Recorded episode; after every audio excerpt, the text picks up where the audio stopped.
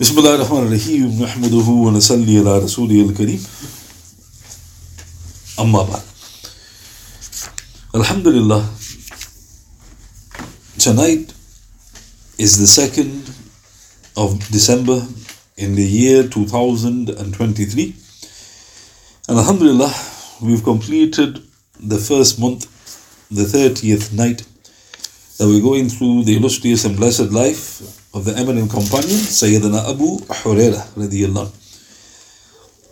So, as promised to conclude the subsection with regards to his acquisition of the sacred knowledge, it is important to point out that though this noble man radiyallahu would relate correctly, he would still sometimes err, but he would humbly thereafter retract from his inadvertent error. So, this is important. He would relate correctly. But relating correctly does not mean you understand. So when I'm saying that he would sometimes err, I'm not saying in his transmission. I'm saying in the understanding. For instance, he initially related the following. Man adrakahul fajru junuban fala. If the fajr, the dawn comes upon a person and he is junub, i.e., in need of an obligatory bath, he should then not fast. This is in Sahih Muslim, number 2589, in the chapter on fasting. So he related this. So, what does the hadith say? If you need to have a bath and you have not had a bath, and the Fajr enters, then you should not fast, meaning you cannot fast now. However, when someone thereupon went to our beloved mothers, Sayyida Aisha and Sayyida Umm Salama radiyallahu anhuma, to inquire about this, they responded, كان النبي صلى الله عليه وسلم يصبح جنوبا من غير حلم ثم يسوم The Prophet sallallahu alaihi wasallam would be junub in the morning, not as a result of a wet dream, then he would fast. Sallallahu alaihi wasallam. This is in Sahih Muslim, number 2589, in the chapter on fasting. So, who better of this knowledge than our mothers? And they said the Prophet ﷺ would need to have a bath. I in the morning, yusbihu. And he said, and they said not because of a wet dream, so this was their eloquence, meaning that he's protected from that. So obviously, he's at intimacy with his wives. But then he said, they, they said he would fast, meaning even though the Fajr entered, he's not had a bath, he would fast. Meaning that this is not correct what you've heard. So when the people returned and informed Abu Huraira of this, he responded, Ahuma qalat Ahuma qalat ahulak. Did they tell you that? They said yes. He responded, Huma a'lam. They know better. Abu Huraira thereupon said, radiyallahu في ذلك إلى الفضل بن عباس ولم أسمعه من النبي صلى الله عليه وسلم This is from Fadl ibn Abbas radiyallahu anhu. I did not hear it directly from the Prophet sallallahu alaihi wasallam. Thus Abu Huraira radiyallahu anhu retracted what he used to say on this issue. So let's look at this. So when the people then came back to Abu Huraira, he said, Did they say that our mothers? He goes, Yes. He humbly said they know better. But then he explained what happened. He goes, This report I related to you was not my own. I did not hear the Prophet say these words. It was actually something I took from the cousin of the Prophet, Fadl ibn Abbas, who heard it from the Prophet. So now, why is that important to highlight? Did he err in the transmission? No.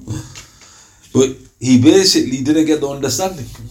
And then Abu Hurairah retracted that, meaning even if Fajr enters and you need to have a bath, you can still fast. Thus, as should be known to one and all, the only one who is divinely protected from all error was, of course, no other than our beloved Messenger.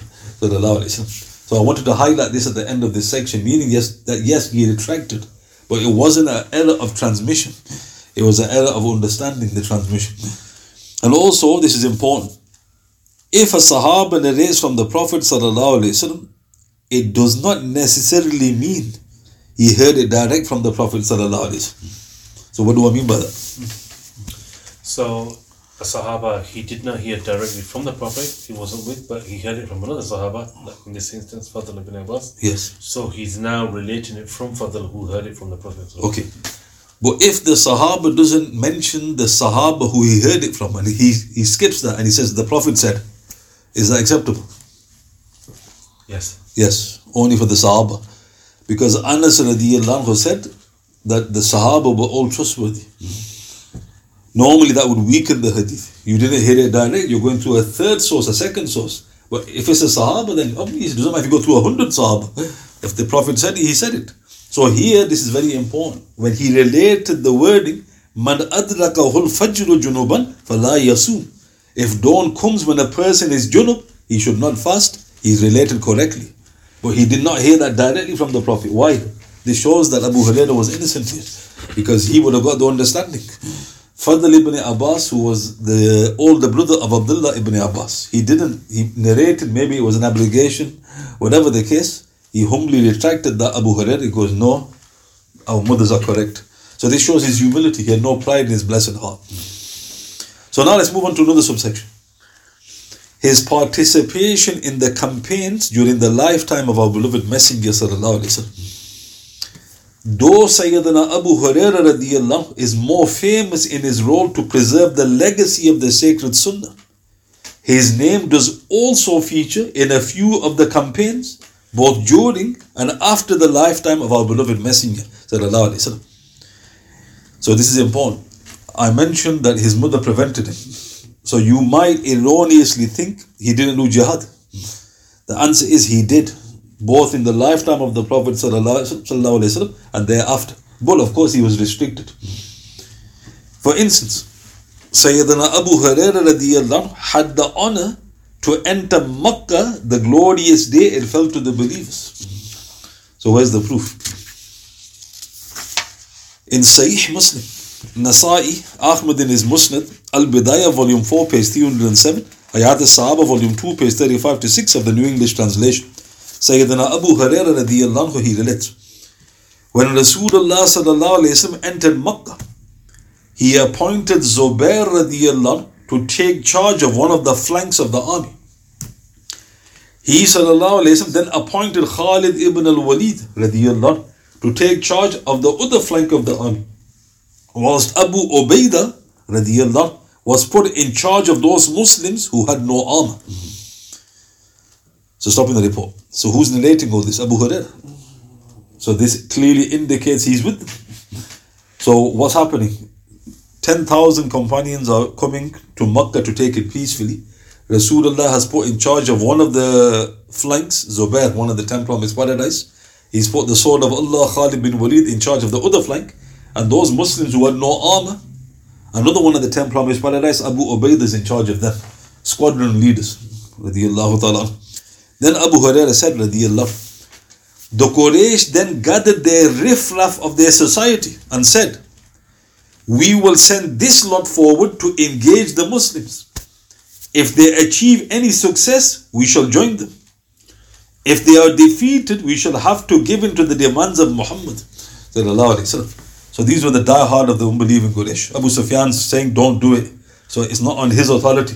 But some die-hard said, No, we're going to have one last go. If they manage to break through, we will help them. If not, we will just politically submit to the Prophet. Later, when Rasulullah learnt of this, he called for me.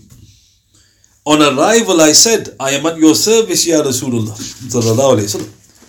The Prophet said, Call the Ansar for me and make sure nobody but they come to me. So, stopping the report. Clearly proving Abu Hurairah is here in the conquest.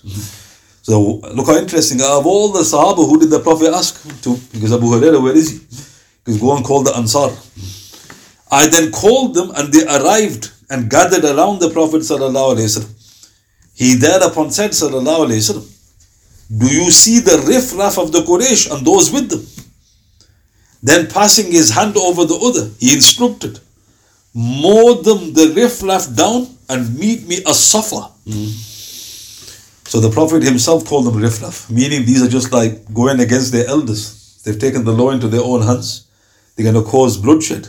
So I want you, the noble Ansar, to deal with them. In other words, you know, finish them off before they cause any problems. And then he says, then meet me at Mount Safa. Abu Huraira continued, radiallahu. We then proceeded.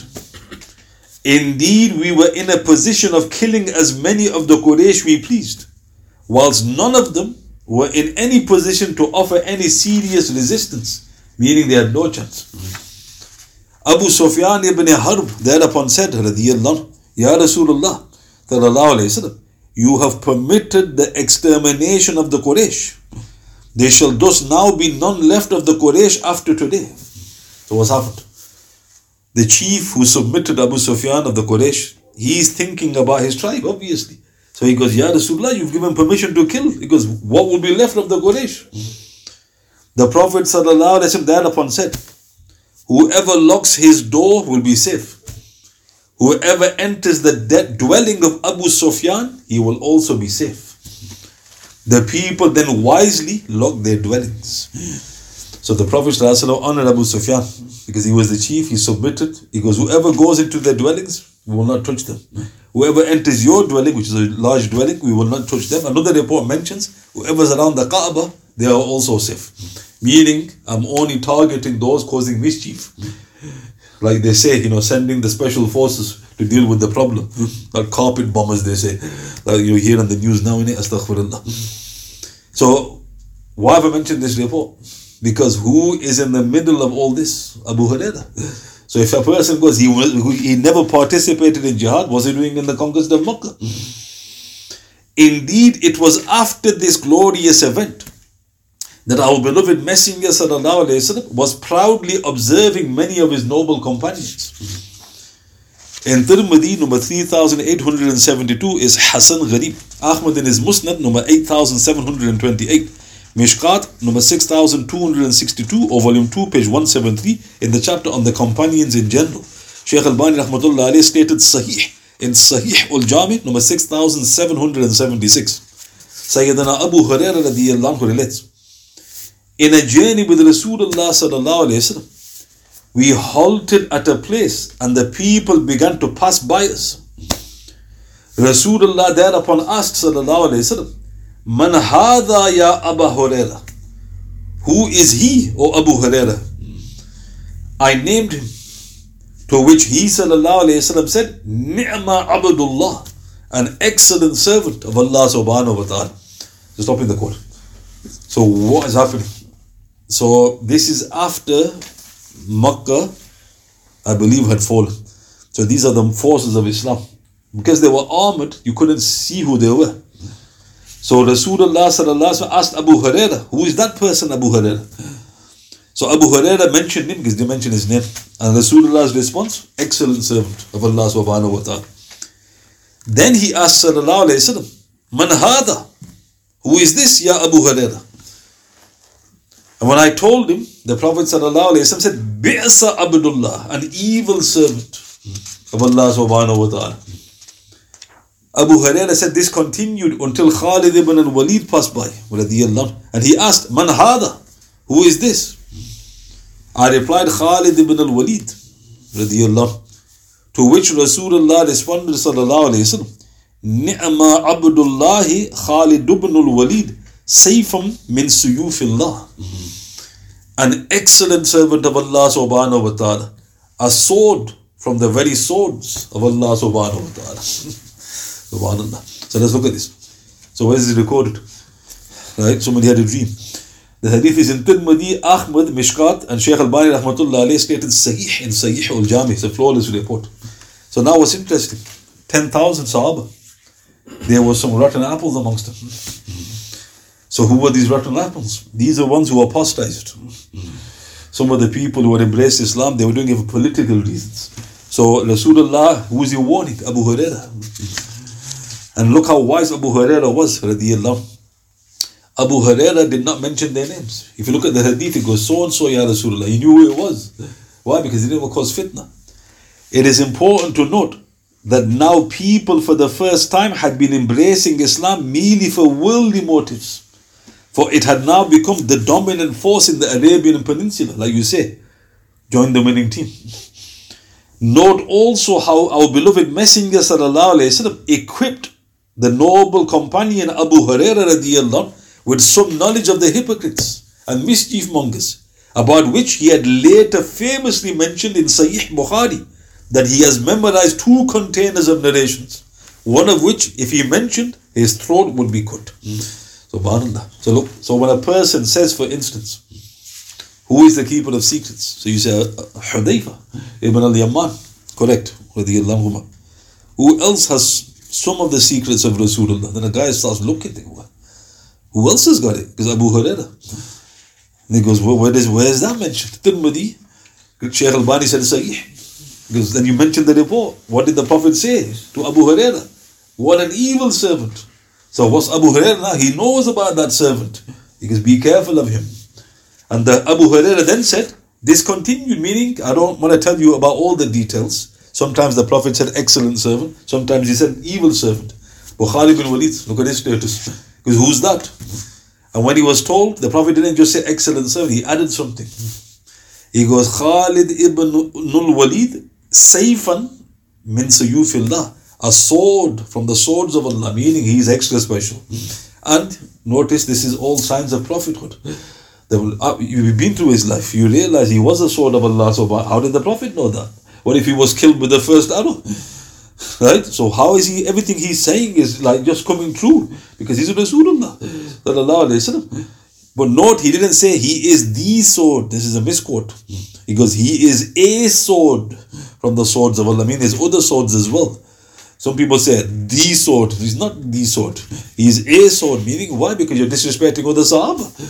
For example, wasn't Ali a sword of Allah? Then the guy goes, Well, yeah. Well, what do you mean, well, yeah? Right? Of course he was. Wasn't Hamza the sword of Allah?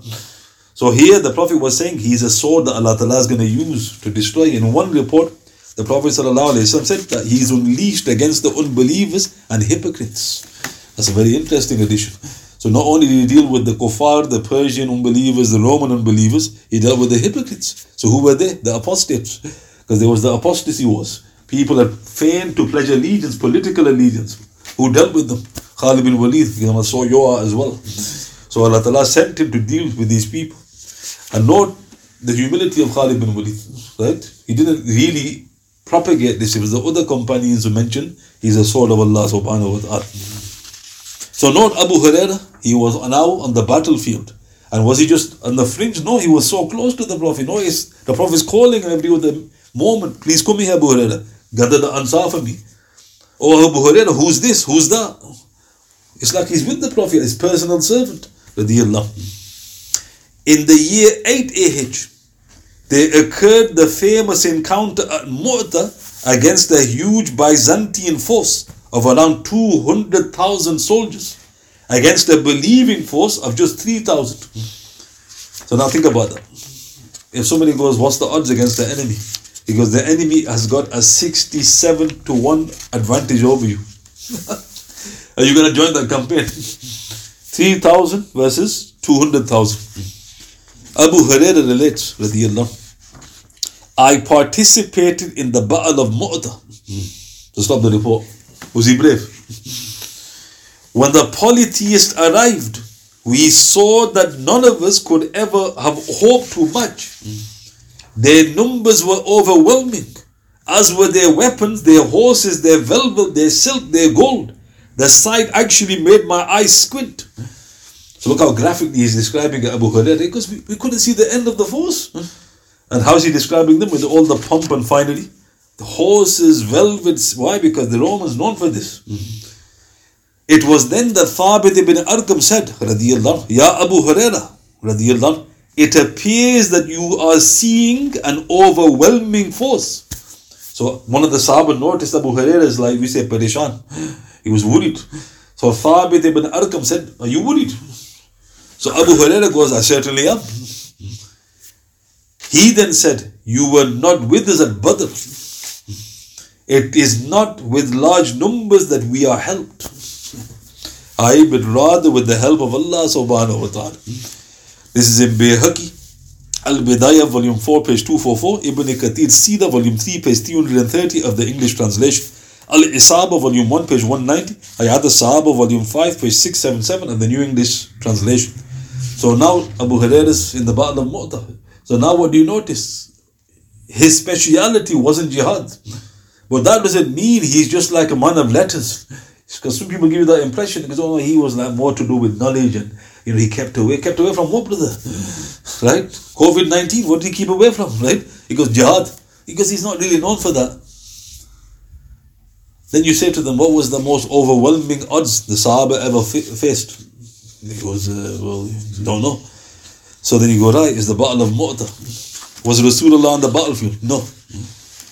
Who was the commander of the Muslim forces? It was uh, Zaid. Good. Zayd ibn al-Haritha. radiyallahu. Who was the second in command? It was um, Abdullah ibn Rawaha. That was the third.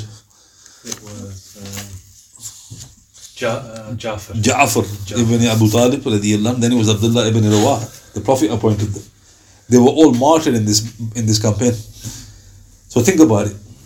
It was an unbelievable encounter. Who's one of the participants? Abu Huraira.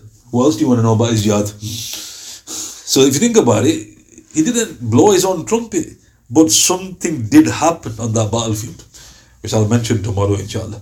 Something did happen, and we need to look at that, and we will realize that there's things we need to be aware of in terms of the fiqh and understanding on battlefield. So all I mentioned today was basically I mentioned one example where Abu Huraira related correctly, but he erred. Not in transmission, but in understanding. But no, that was from Fadl ibn Abbas radiallahu anhu. Uh, and he humbly retracted that. Why? Because if you're wrong, you're wrong. And now we're discussing or taking a glimpse into his participation in the campaigns during Rasulullah's lifetime. Sallallahu Alaihi Wasallam. And note, he's now on the battlefield.